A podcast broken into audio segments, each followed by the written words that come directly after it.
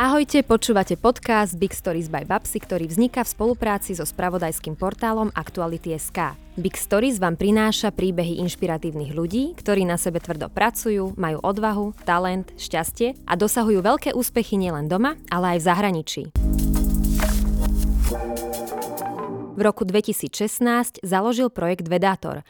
Po úspešnom obhájení dizertačnej práce na Fakulte matematiky, fyziky a informatiky na Univerzite Komenského v Bratislave sa dostal na Dublinský inštitút pokročilých štúdií, kde získal výskumný grant od Írskej výskumnej nadácie. Aktuálne pôsobí vo výskumných tímoch na Fakulte matematiky, fyziky a informatiky Univerzity Komenského a na Masarykovej univerzite v Brne. Teoretický fyzik, popularizátor vedy, spisovateľ, tvorca podcastov, edukačných videí a influencer Samuel Kováčik, a.k.a. Vedátor. Ahoj, vitaj. Ahoj, ahoj. To bol dlhý úvod. Nič som nezabudla, dúfam. Všetko podstatné odznelo a to podstatné ešte len odznie. Keď si sem dnes ráno išiel na tento rozhovor, tak si si všímal napríklad, akou intenzitou svieti slnko, či máme zamračené, či je vo vzduchu viac smogu ako inokedy, alebo či susedová mačka sedí v okne ako obyčajne. Skrátka ma zaujíma, že či ako vedec skúmaš a analizuješ aj tie každodenné, úplne najbadálnejšie veci a aktivity a okolie, ktoré máš okolo seba? No, dnes som prevažne pozeral na hodinky, keď som sem išiel, ale vo všeobecnosti áno, že všímam si také detaily, ktoré ma občas zaujímu. Napríklad teraz ako mrzne, uh, tak som bol pred týždňom behať a všimol som si, že ako... Vrzga sneh. Aj ako vrzga sneh, ale keď už som bol ako v Bratislave, keď bola v podstate len taká námraz, že ako slnko postupne tak roz, uh, roztápa tú námrazu, ako to vytvára také zaujímavé geometrické otvory. Vieš, že tam bola nejaká stena, na ktorej boli malé dierky a len cez tie dierky svietilo slnko na cestu a postupne ako sa hýbalo, tak takú zaujímavú krivku to vytvorilo vlastne v tej námrez, takže takéto blbostičky si občas všímam, ale nie je to zase také, že by som teraz neprešiel 10 metrov bez toho, aby som sa nezastavil, ale občas ma niečo zaujme a niekedy sa v tom začnem hrábať dlhšie, niekedy len poviem, že hehe a idem ďalej. Ty si taký impresionista tým pádom. Mohol by si písať básne. Uh, to radšej nie. Nie, lebo keď si všímaš veci, mm-hmm. že básnici sú väčšinou veľmi všímaví a vedia ten okamih krásne popísať a teraz si veľmi pekne opísal, ako sa tavil ten sneh alebo mm-hmm. ako sa roztápala tá námraza. Ale to je asi vlastne prokom hociakej kreatívnej činnosti, že vedieť si všímať buď veci okolo seba alebo v sebe a potom ich nejako o, vyjadriť nejakej forme, ktorú človek teda využíva ako v rámci tej svojej tvorby. Takže to asi netýka sa len básnikov a básniček, ale všeobecne v podstate hoci koho, kto niečo tvorí. Áno, súhlasím s tebou a ty si bol veľmi zvedavé dieťa v raj. E, do školky si nosil atlas vesmíru, mama ťa učila rôzne názvy bylín, rastlín, s otcom si kružidlom, e, snažil sa urobiť nejaký priamy, alebo koľko? Pravidelný, Pravidelný šesťuholník. Vidíš, ja ani neviem presne tú terminológiu hamba. By som prepadla z matiky asi už teraz. A myslíš si, že zvedavosť je taká hlavná predispozícia, ak sa človek chce stať úspešným vedcom? Zvedavosť v kombinácii s vytrvalosťou. Že to mm-hmm. sú mhm. dve veci, že sú ľudia, ktorí sú zvedaví, ale keď nenajdú odpoveď do dvoch, troch minút, tak sa na to vykašľú. Keď si zvedavý, budeš skoro starý, to mi vždy hovorila moja babka. Čiže ináč, akože podľa mňa, že veľká škoda, že toto sa deťom hovorí. Podľa mňa je mhm. veľmi dôležité si zvedavosť nechať ideálne po celý život a keď sa skombinuje s tou vytrvalosťou, tak sa z človeka môže stať potom vedecky aktívny človek. Akože nie nutne vedec, sú ľudia, ktorí v podstate zaujímajú o vedu, ale nemajú to ako životnú náplň, ale robia, ja neviem, robia v banke, ale popri tom majú vedu ako hobby, že sledujú, čo webov teleskop nám posiela z vesmíru a celkom dobre rozumejú tomu, že na čo sa vlastne vo vesmíre pozeráme. Takže tá zvedavosť v kombinácii s vytrvalosťou nás dokáže dostať takmer nechcem povedať, že hocikam, ale veľmi ďaleko. Na Mars minimálne možno v dohľadnej dobe. Či tak, no. nesúhlasíš? Uh, myslím si, že ten Mars je reálny. Uh, a hlavne jedno, čo si myslím ja ľudia, ktorí tomu rozumejú lepšie, keď som sa ich pýtal, tak uh, rok, ktorý má prvé tri číslice 203, vyzerá byť veľmi reálny. A potom je otázka, či to bude že začiatkom alebo koncom, ale tak v horizonte 10 ročia vyzerá, že by sa ľudia mohli dostať na Mars. Uh-huh. Otázka, čo potom z toho? Hej, musia tam uh, vypustiť nejaké plyny, nie? Aby tam vytvorili atmosféru. či... Neviem, či plyny, ktoré tam budú ľudia vypúšťať, sú dobrá atmosféra pre život, ale akože uh, sú plány, ako teramorfovať Mars, mm. ale to je niečo, čo môže trvať v horizonte storočí. Ak sa mm. nevymyslí niečo super rýchle, na štýl, že by sme tam dostali nejakú kométu, ktorá by narazila do povrchu, vytvorila by tam nejakú formu atmosféry a mm-hmm. postupne by mm-hmm. sa mhm. tam vlastne začali obnovať tie procesy, ktoré tam fungovali kedysi, ale Mars teraz vyzerá v úvodzovkách, že zakapal. Mm-hmm. že už nie je geologicky aktívny, nemá magnetické polo, ktoré chráni pred slnečným vetrom, atmosféra sa odfúkla, takže my by sme museli suplovať niektoré tieto funkcie, urobiť mu ochranný štít, čo nemusí byť zase také zložité, ako to znie. Potom možno sa budú raz dať zemiaky Hej, pestovať, pestovať aj na Marse. No na to, že sa nevenuješ Marsu, tak e, veľa o tom vieš, ale ty sa na Matfize venuješ hlavne výskumu štruktúry priestoru. Mm-hmm.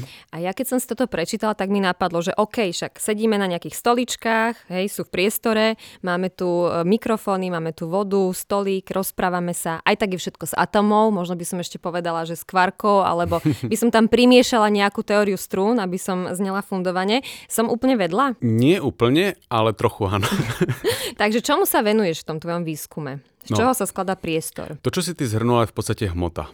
Aha, že hmota, hmota sú tí hráči a priestor je to ihrisko, na ktorom mm-hmm. hrajú podľa pravidiel fyziky. Čiže fyzika sú tie pravidlá hry, hmota sú tí hráči, kvarky, ktoré sú možno v podstate len prejavy nejakých strún fundamentálnych a tak ďalej. A to, čo sme vlastne zistili, eh, prevažne minulé storočie sme to zistovali, z čo sa skladá hmota. Najprv sa zistilo, že vlastne existujú atómy, čo ľudia tušili v podstate od antického Grécka, ale vtedy to len tušili od Demokrita a podobne. Einstein v podstate priniesol prvý presvedčivý dôkaz, že hmota sa skladá z atómov. Keď malé pelové zrnko robilo taký cukavý pohyb, a on to vysvetlil tak, že to vlastne molekuly vody narážajú do pelového zrnka a tým pádom ono robí takýto cukavý pohyb. A toto bol začiatok minulého storočia. Vtedy sme teda zistili, že existujú atómy a potom sme začali zistiť, čo sa atómy skladajú a tak ďalej. To bolo minulé storočie. Hmota v podstate vyzerá bežne, že spojito. Že keď máš vodu, tak to vyzerá byť, že jedna jediná vec. Mm. Až tak trošku nás prekvapilo, že keď ju začneš deliť na menšie a menšie kusky, tak má zrazu štruktúru. Má mm. takých tých Mickey Mouseov malých, že mm-hmm. dva vodíky a kyslík. A teraz sme v podobnej situácii s priestorom. Že priestor je v podstate hladký, plynulý, vieš sa hýbať o ľubovoľne malé vzdialenosti, ale máme isté porozrenie, že keby sme si brutálne nazumovali na priestor, či by sme tam tiež nevideli nejakú štruktúru, Napríklad ja to rád prirovnávam k polystyrenu, že polystyren je hladký a keď sa pozrieš zblízka, tak vidíš malé, mm-hmm. malé guličky niečoho. Mm-hmm. Takže či aj priestor nemá nejaké malé bunky, z ktorých sa skladá, a ak áno, či sa s nimi nejako dá manipulovať, či sa dá roztrhnúť, zlepiť, zmenšiť, zväčšiť mm-hmm. a tak mhm. ďalej. Vieme, že priestor je dynamický, to okolnosti tiež od Einsteina mm-hmm. a teraz sa snažíme pochopiť, že či má nejakú dynamiku na mikroskopickej úrovni. Snažíte sa pochopiť ty a nejaký tým odborníkov, alebo je to taká celosvetová diskusia? Toto je, že toto je celosvetová diskusia, mm-hmm. kde v podstate, že každý má nejaký svoj uhol po, pohľadu, ktorý ho zaujíma a ja sa snažím spájať tie veci, ktoré som robil v minulosti, že niečo, čo som robil v rámci dizertácie, potom o, napríklad aj v Dubline, takže tie veci sa snažím zašívať dokopy. Poslednú dobu sa trošku orientujem aj na to, že či sa tie veci, ktoré skúmame, dajú nejako pozorovať. Mm-hmm. Veľmi často sa hovorí, že to je taká fyzika, ktorá je pre, ja neviem, 22. 23. storočie, lebo že energie, ktoré na jej testovanie potrebujeme, sú pre nás nedostupné. A v tom sa zistilo, že dobre, pre nás nie, ale pre vesmír sú celkom dostupné a vo vesmíre mm-hmm. sa dejú tak energetické veci, že tie prejavy možno vieme nejako nepriamo pozorovať. Mm-hmm. Takže teraz vlastne skúmame aj to, že ak má napríklad prísad nejakú štruktúru, ako by sa to prejavilo na žiarení, ktoré prichádza z vesmíru napríklad. Mm-hmm. A tam už to vyzerá celkom nádejne. No tak držím palce, znie to super. Ty si sám povedal, že ani vákuum nie je také prázdne, takže asi aj v tom váku sa dá veľmi dobre vo váku a veľa vecí žužo. odsledovať. Vákuum je žužo. Ja keď idem s nejakou ezoterikou alebo šiestým zmyslom a takýmito duchovnými vecami na môjho muža, tak ma vždy zruší s argumentom, že všetko sa dá vyrátať a že celý vesmír, aj celý svet je vlastne matika a že neexistuje taká vec ako deja vu a ak áno, tak sa to dá vyrátať nejakým vzorcom. Mm-hmm. Čiže on je veľmi racionálny v týchto veciach. Ako to vnímaš ty? Je na fyzike a na vede niečo nadprirodzené, niečo duchovné, alebo je to tiež všetko podložené len čisto vzorcami a nedávame tam nejakú príležitosť tomu, aby v tom bola nejaká energia alebo niečo nadpozemské. Nadprirodzené v prírode nemôže byť nič už len z toho názvu, že nadprirodzené je to, čo presahuje nejaké prírodné zákony. A fyzika používa matematiku ako nástroj, ale iba ako nástroj. Že no to nie je tak, že uh, pozrieme sa na matematiku, čo nám ona hovorí a všetko ostatné ignorujeme, že my sa pozeráme na svet okolo nás a snažíme sa ho vysvetliť pomocou čo najjednoduchších pravidel. Ukazuje sa, že matematika je na toto brutálne užitočná, akože Kiež by nebola, ľahšie by sa študovala fyzika, keby sme sa k tomu nemuseli učiť 6 semestrov matematiky, ale ukazuje sa matematika, že super užitočný nástroj na skúmanie vesmíru okolo nás. Takže ono to nie je tak, že hovoríme, že to, čo nie je obsiahnutelné matematikou, ktorú poznáme, neexistuje, ale zároveň takmer všetko vo vesmíre pomocou nedokážeme vysvetliť. Nie úplne všetko. Tak čo s tým deja vu napríklad? Keď niekde sa cítiš, že si tam bol, aj poznáš tie ulice, ale v živote si napríklad v tých Atenách predtým nebol počas svojho života. Veľa ale poznáš týchto, tie ulice. Veľa týchto vecí v podstate nespada pod uh, fyziku, ale mm-hmm. pod nejakú psychológiu, neurológiu, biochemiu mozgu a podobne. Napríklad, že náš mozog funguje tak, že sa snažíme hľadať podobné. Že on už má nejaký, nejakú svoju sadu skúseností a veľmi často sa ti stane, že stretneš nového človeka a máš pocit, že tento mi už niekoho pripomína, lebo tvoj mozog má databázu, dostáva nové dáta a hľadá, že čo je vlastne, čo už som zažil a je podobné tejto skúsenosti, ktorú mám teraz. Mm. A občas ten súlad môže byť taký veľký, že máš pocit, že aha, toto sa mi až niekedy stalo. Veľmi veľa takýchto skúseností sa dá nejako vysvetliť. Napríklad ľudia často hovoria o tom, že majú zážitky z astrálneho cestovania, že mali zážitok medzi životom a smrťou v nemocnici a že videli samého seba v stretej osoby, že sa znášajú nad lôžkom a podobne.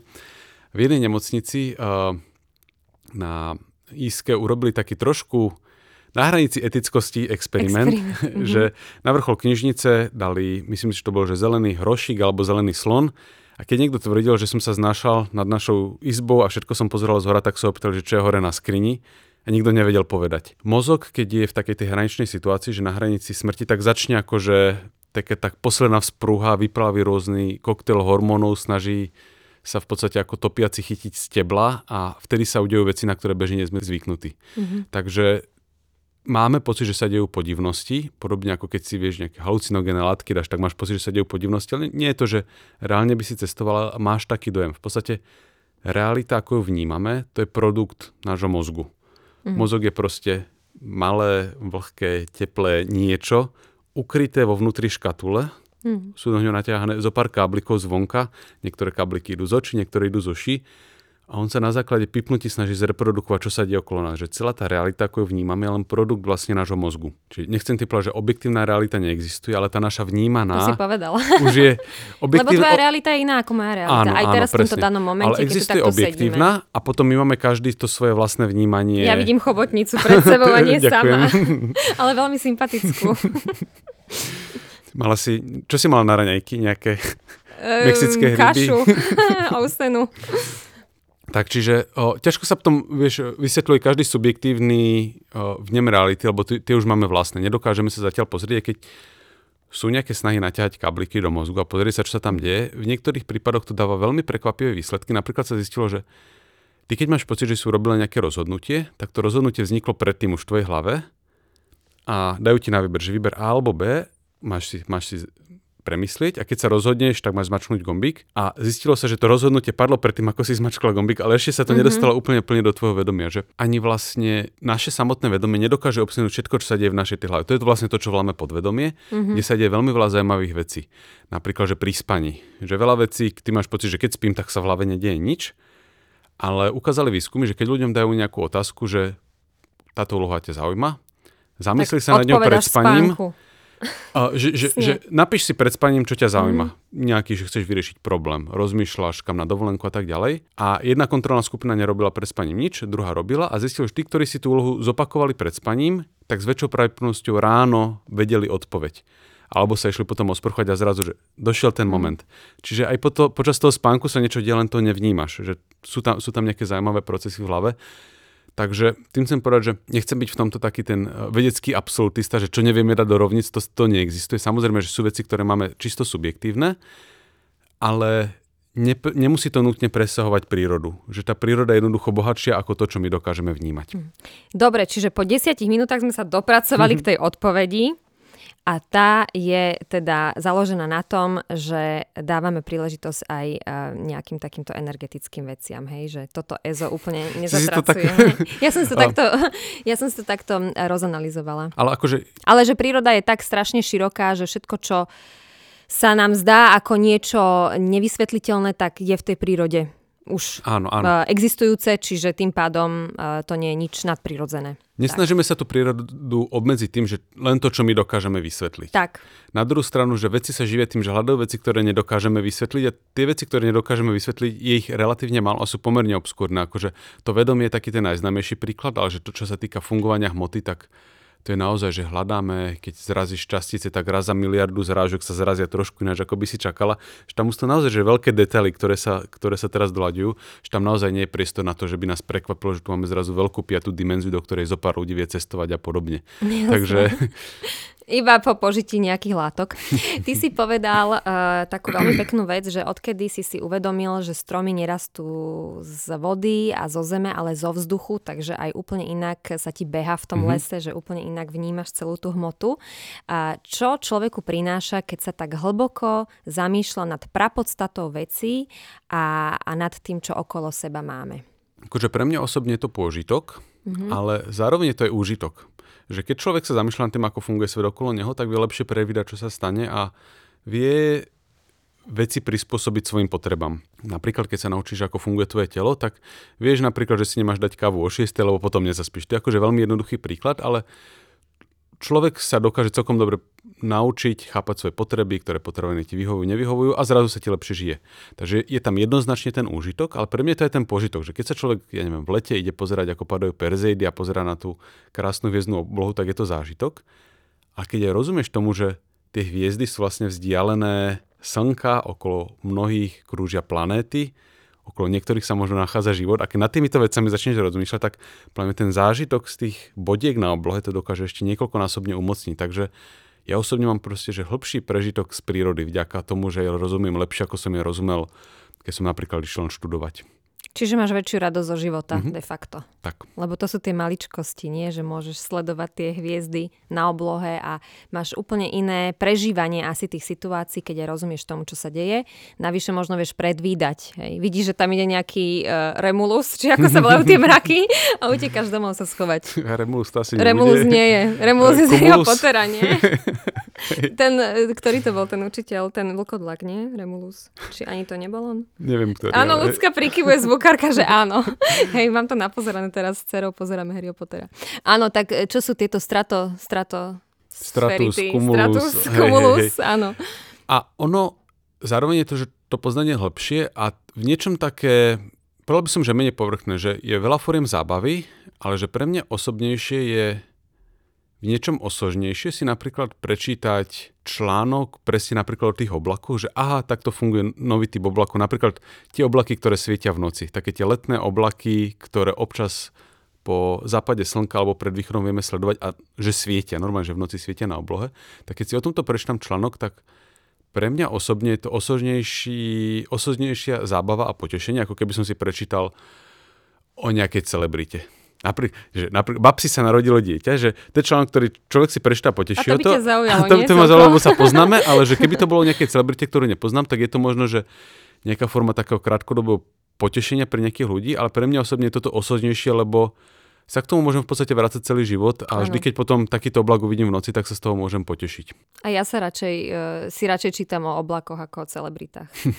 Že na tomto sa zhodneme napríklad. Mm-hmm. Aj si myslím, že je to dobré, keď človek eh, venuje um, svoj čas a svoju energiu poznávaniu nových vecí a práve s tým súvisí tá zvedavosť, že keď sú ľudia celý život zvedaví, tak sú celý život namotivovaní a asi je tam aj um, vyššia taká predispozícia toho, že budú šťastní, lebo mm-hmm. tá zvedavosť vlastne poháňa aj endorfíny a, a šťastie a tak. Ale na to by si mi možno tiež niečo povedal, ale nedám ti teraz priestor.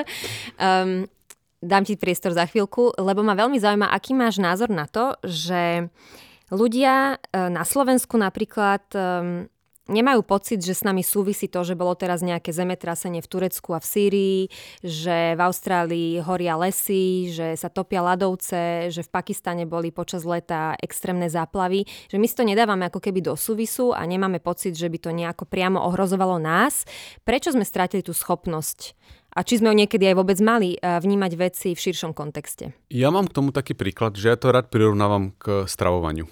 Že keď môžeš niečo jesť, tak si môžeš dať že tyčinku, alebo si môžeš dať niečo plnohodnotnejšie, že čo ťa aj viacej zasíti, dá ti to viacej minerálov, živín a tak ďalej. Z krátkodobého hľadiska je vždy príjemnejšie dať si tú tyčinku, že to je proste, cítiš ten príjemný pocit z tej čokolády, z niečo a, a tak ďalej. Ale keď si dlhodobo dávaš prednosť len takýmto tým krátkodobým potešením, tak to začne prejahovať. Pijem čo... kávu s bielým cukrom. to je podľa mňa, že ešte, ešte v rámci normálu, ale akože na sebe poviem napríklad, že počas vysokej školy som sa veľmi nezdravo stravoval, že to boli samé, že fast foody a som ti hovoril, že ráno som vstal a dal som si nejaký energetický nápoj, lebo som spal málo a podobne. A že sa to na človeku odrazí. Že začne si všímať, že, že mu to škodí. Že veľa zlých krátkodobých rozhodnutí začne akumulovať. A toto isté platí o mnohých iných veciach. Že máme takéto biologické pasce, kde sa uh, v podstate príjmame také tie krátkodobé potešenia na úkor, nie, na úkor niečo, čo by nám vedelo dlhodobo pros, m, nejako robiť benefity. Mm-hmm. A veľa ľudí uh, preferuje napríklad tie krátkodobé formy zábavy, že pozriem si 15-sekundové video, ktoré mi nedá žiaden kontext o tom, tom svete, pobaví ma, čo úplne v poriadku, ale nevytvorím si priestor na to, aby som v podstate dokázal prijať množstvo informácií väčšie, nejaký pemzum, hodinový dokument a podobne, ktorý mi vytvára taký ten širší kontext o celom svete. A mám pocit, že rieši sa teraz napríklad TikTok, že mladí ľudia sú nám schopní straviť 6 hodín. TikTok ti dá kopu takých tých, tých zobiek zábavných, ale neumožní ti vytvoriť taký ten obšírny pohľad o svete, kde zrazu rozumieš, že to, že sa dejú nejaké extrémne výkyvy počasia niekde inde vo svete, znamená, že skôr či skôr to príde aj k nám a začne sa nás to týkať. A napríklad, že keď vidíme, ako sa v nejakej krajine prejaví dlhodobé sucho teraz, tak je to len ukážka toho, čo sa u nás môže diať, dajme tomu, za 10 rokov a malo by to byť pre nás varovný prst, ako napríklad prispôsobiť fungovanie našej krajiny tak, aby tieto zmeny sa u nás prejavili menej, napríklad ako lepšie pracovať s vodou v krajine, ako sa správať k lesom, ako spomaliť napríklad tie zmeny, ktoré vlastne prebiehajú, čo ich vyvoláva a tak ďalej. Čiže tým, že uh, svoj, svoje hodiny rozsekávame na také 15-sekundové potešenia z rôznych krátkých videí a tak ďalej, tak si vlastne neumožníme takéto hĺbkové pochopenie sveta, ktoré nám umožní ho vidieť v celej svojej šírke. A potom, keď už dostaneme nejakú tú novú informáciu, že človek, ktorý má celkom rozumný prehľad o svete a počuje o tom, čo napáchol napríklad sucho alebo zemetrasenie niekde, tak hneď je mu jasné, čo to znamená aj v kontexte jeho života. Niekto má svedlo rozbité na tie drobnosti, tak toto je len ďalší malý kúsok mozaiky, ktorý v podstate so zbytkom sveta nesúvisí a na takú informáciu ľahko mávne rukou. Čiže keď dobre rozumieme svetu, tak aj takéto malé náznaky, a to nie je malý náznak, nie obrovské malý, no. zemetrasenie, mm-hmm. ale že tak, čo sa týka informačného sveta, tak je to niečo, o čom počúvame pár dní teraz. Vieme si to pretaviť aj pre naše potreby. Pri tých zemetraseniach treba povedať, že našťastie nám nehrozia, lebo oni sú nebezpečné hlavne na tých kontaktných zónach litosférických dosiek. Mm. Ale minimálne to pre nás ukážko to napríklad, že v Turecku bolo tak niečo to, že zemetrasne kvôli tomu, že sa vlastne ignorovali varovania a stavali sa nekvalitné domy. Že mm-hmm. robili sa veľmi, že rýchlo, obchádzali sa certifikácie, mm-hmm. uplácalo sa, aby proste ten dom mohol byť skladovaný alebo čo. Mm-hmm. A tie škody boli tak veľké aj kvôli tomu, že je to pre nás ukážka toho, že keď vieme, že sa blíži problém a sami seba začneme akože podliezať rôzne latky, ktoré sme si nastavili, tak sa nám to môže vrátiť. Čiže toto je napríklad to ponaučenie, ktoré sa dá extrahovať aj pre nás. Takže ideme na TikTok teraz. Ale máš pravdu, tá instantná zábava asi, Založil ktorá... som si účet na TikToku, takže Áno, už veď aj práve, sám že ja už aj na TikToku hej. ťa sledujem, takže... Ale nie, veď, e, veď e, dá sa robiť edukatívny obsah aj na TikToku, aj na Instagrame, aj na iných sociálnych sieťach, že to nie je všetko o tom, že človek musí sa smiať z nejakých paródií a tak ďalej. Ale aj to je dobre zase, povedzme si úprimne, mňa... že človek musí občas aj vypnúť a človek má sa na ťažký deň, dojde blbosti. domov a potrebuje si vydýchnuť. Absolútne nekritizujem, keď to má človek proste, že idem si tam oddychnúť. Problém je, že rovnako, že nekritizujem, keď si niekto dá tyčinku. A ja si dám niekedy tyčinku, uh, ale nemôže to byť všetko z To mojej množstvo. stravy. Nemôže, nemôže No, jesť iba tyčinky. Hej, Áno, čiže, áno, čiže, áno. čiže to správne, aby to neznelo, že teraz Nie, nie, nie, idem... jasné. Ale tak keď máš screen time 6 hodín a 6 hodín je strávených na TikToku, tak asi to nie je úplne zdravé, na tom sa zhodneme. A ináč, tých 6 hodín je také magické číslo, lebo 8 hodín spíme ideálne cez deň, 8 hodín pracujeme, chodíme do školy a tak ďalej. Cca 2 hodiny nejaká údržba vlastného tela, varenie, jedenie, kúpeľňa a tak ďalej. To znamená 18 hodinách. To znamená, že 6 hodín reálne má náš deň, ktoré môžeme medzi niečo rozdeliť. A keď tých 6 hodín venujeme celých sociálnej sieti, Netflixu a tak ďalej, tak akože čo zostane pre niečo ďalšie? To je dobrá otázka, na ktorú autor nehľadá odpoveď. Takzvaná básnická otázka. A dobre, čiže 6 hodín máš ty, e, po tej tvojej údržbe tela ti potom zostáva 6 hodín. Ale ja mám niekedy pocit, že e, tých tvojich aktívnych hodín je oveľa viac, lebo máš toho veľmi veľa. Učíš na dvoch vysokých školách, sám vedieš výskum alebo si vo výskumnom týme, do toho píšeš blogy, články, robíš videá, si aj na tých sociálnych sieťach veľmi aktívny. Takže čo, máš nejaký paralelný vesmír, kde je ďalší samo alebo aj traja samovia, ktorí behajú za teba, alebo ako si ty ten tvoj time management rozdeľuješ, aby si bol taký efektívny, lebo naozaj si veľmi efektívny? No, napríklad oproti tomu, ako som sa spravil pred tými desiatimi rokmi, si absolútne neokrajujem zo spánku, že sa snažím stavať svoj deň tak, že aby som spal toľko, koľko potrebujem. Čiže ideálne, že stavať bez budíka a mať vytvorený nejaký blog na šport. Že viem, blog že... na šport, to sa mi páči, že ty to takto máš zadefinované.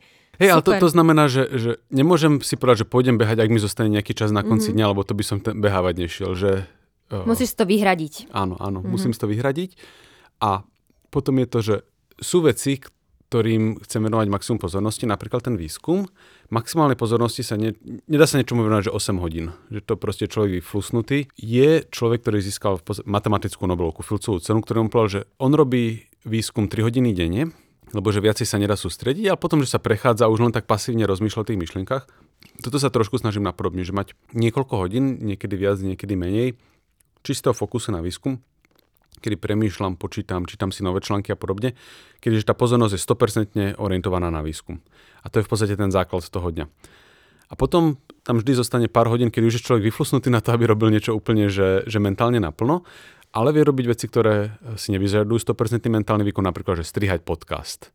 Mm-hmm. Takže uh, vtedy robím takéto veci, ktoré vždy sa snažím naučiť robiť tak, aby som ich vedel robiť rýchlo. Že keď som písal prvý blog, tak to trvalo dva týždne. Mm-hmm. Som ho napísal, editoval, rozmýšľal, prepisoval a tak ďalej. Ale už som sa postupne vypísal do štádia, kedy keď mám zaujímavú myšlienku, tak to viem v podstate napísať zeditovať, urobiť tomu nejakú svoju primitívnu ilustráciu a hodiť to k nám na stránku a na Facebook, dajme tomu, že za hodinu, hodinu a pol. Mm-hmm. Čiže keď už mi potom ostáva takýto čas, ktorý viem venovať iným veciam, tak to začnem trúsiť medzi, medzi takéto veci, podcast zostriať za hodinku a tak ďalej.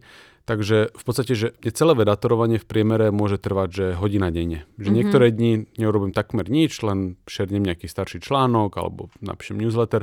Niekedy je to, že nahrávame podcast, zabere to trošku aj celé. V priemere je to, že hodina denne. Mm-hmm. Takže veľa tých vecí som sa naučil robiť o, nejako takto, že už v takých tých hluchejších miestach. Plus je veľa vecí, na ktorých pracujem a mám ich ako takom šanone v hlave a viem, že keď mám teraz hluché dve minúty, tak si len na tú vec spomeniem, že toto riešim, aby som tak prihodil lopatou do toho podvedomia. Ty to že... máš na minúty normálne, to je ne, super, ty si taký biohacker.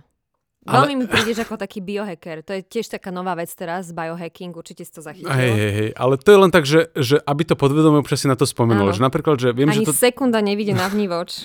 Fascinujúce. to práve, že to chcem povedať, že nechávam si veľa času, ktorý je presne na to, že úvodzovka, že zabíjanie, ale že, že ne, robím si, čo chcem, že Ale aj to máš pod kontrolou. Čas, nie, ale že vedome sa snažím mať v počas dňa aspoň pár hodín, úvodzovka, že nič nerobenie, akože voľný čas reálne, že uh, pozrieme si s priateľkou seriál, čítam si knihu, mm-hmm. idem sa vám poprechádzať, robím nejaké, poupratujem doma. Takéto v podstate, že udruhujú veci, ktoré nejak nevedú k nejakým vedecko-popularizačným výstupom a podobne. Uh, lebo v podstate, že aj ten mozog si musí mm-hmm. oddychnúť. Čiže skôr sa akurát snažím si strážiť, aby nejaký ten aspekt života nezačal vytlačať tie ostatné, že budem robiť len túto vec a prestanem kvôli tomu športovať a prestanem kvôli mm. tomu mať ten voľný mm-hmm. čas napríklad. Alebo že začnem ukravať zo spánku. Ale už som zistil, že keď sa tá rovnováha vykolají. Chvíľku sa to dá znašať, jeden, dva týždne, deadline grantu, človek robí niečo. Ty máš slov, že znášať. Čiže si spontánny? Myslím Alebo si, keby hej. ťa niekto zavolal na pizzu a teraz by ste sa bavili o hodinu dlhšie, ako si mal v pláne, tak by ťa to e, nejako vykolajilo? Nevykolajilo, lebo presne, mm-hmm. že mám počas dňa dosť času, ktorý je, že, že voľný, že rob si čo chceš, že niekedy je to, že ideme s kamošmi si niekam sadnúť. Mm-hmm. Niekedy to je, že hovorím, že doma poupratujem, mm-hmm. niekedy to je, že uh, čítam si knihy, audioknihy, idem sa poprechádzať. Čiže mám tam presne vytvorené veľa priestoru na to, že rob si čo chceš. Nemám to proste, že vieš, že po minútach teraz to by bolo úplne že šialené a Sheldon. odpadol by som. Na druhú stranu, že sa snažím byť disciplinovaný, disciplinovaný v tom, že napríklad, že ísť športovať, každý deň mať nejakú formu športu, prípadne, že raz za týždeň mať len rest day, ale Mm-hmm. Lebo viem, že keď to vynechám na dva týždne, tak sa strašne ťažko potom znova začína. Mával som obdobie, kedy som behával napríklad, že len v lete A keď prišla veľká zima, tak som prestal. Mm. A aké ťažké je potom zase na jar začínať. Takže ono sa to hovorí, že najťažšie je robiť ľahké veci, lebo keď robíš veľa tých ľahkých vecí, tak potom sa ti ťažko začne rozbiehať a tak ďalej. Takže sa snažím v tomto akurát proste nevybehnúť z toho režimu. No, znie to super. Mm-hmm. znie to super.